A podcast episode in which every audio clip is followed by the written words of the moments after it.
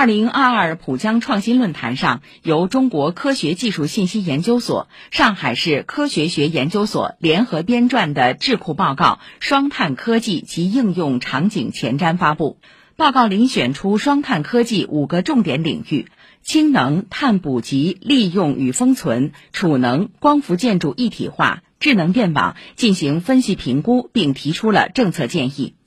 报告显示，五大双碳科技中，我国除智能电网领域的论文数量稍逊于美国，居全球第二外；其他四大双碳科技的论文数量均列全球第一。五大双碳科技的专利数量全部达到世界第一，其中光伏建筑一体化的中国专利量占到全球百分之七十五，智能电网的专利量超过全球百分之七十。